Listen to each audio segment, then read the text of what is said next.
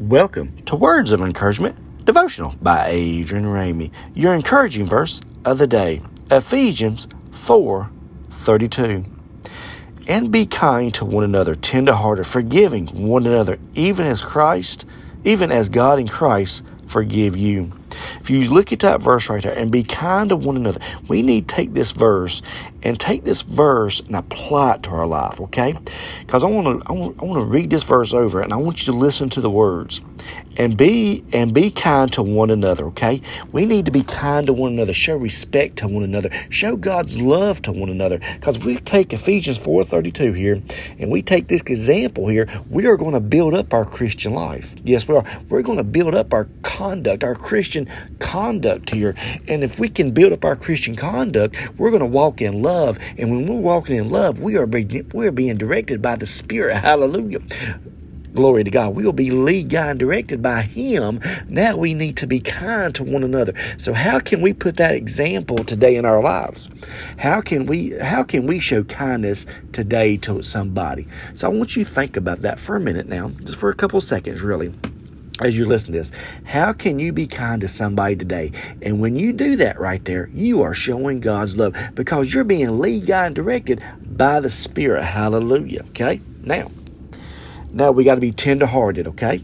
We got to be tenderhearted towards people and everything. We got to be forgiving of one another. When somebody has done us wrong, we have we have to forgive them. Yes, we do. We have to forgive people, okay? Because when somebody does us wrong, I know we want to go back and say, mm, "Man, you, uh, I want to be mad at you, but I can't because I got to forgive you because it said in God's word.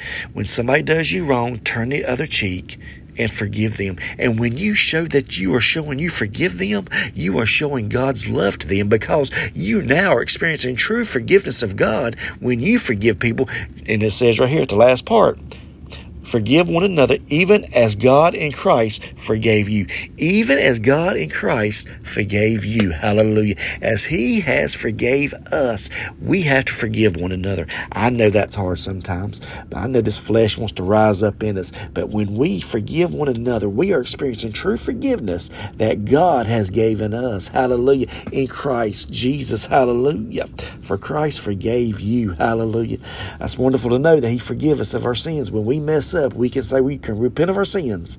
And when we repent of our sins, He forgave us. And now we have to forgive one another. And when you're doing that right there, you're acting in love. You're acting and letting the Spirit lead, guide, and direct you. And when you're doing that right there, you're showing your Christian character of who you are in Christ. You're showing the people, hey, I am a child of God. And you're being that shining light for God's glory. Hallelujah. Well, let me pray with you right now.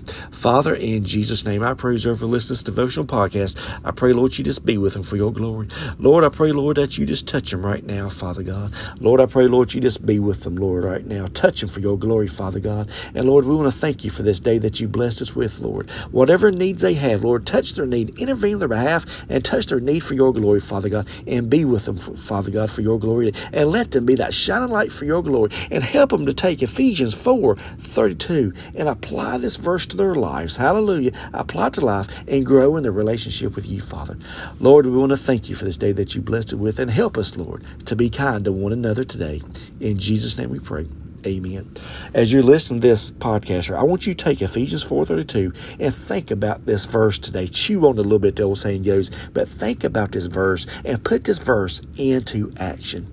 Well, thank you for listening. I want you to have a blessed day, but I want you to have a blessed weekend. Remember, God loves you, and He sent His Son Jesus to die on the cross for your sins. Have a blessed weekend.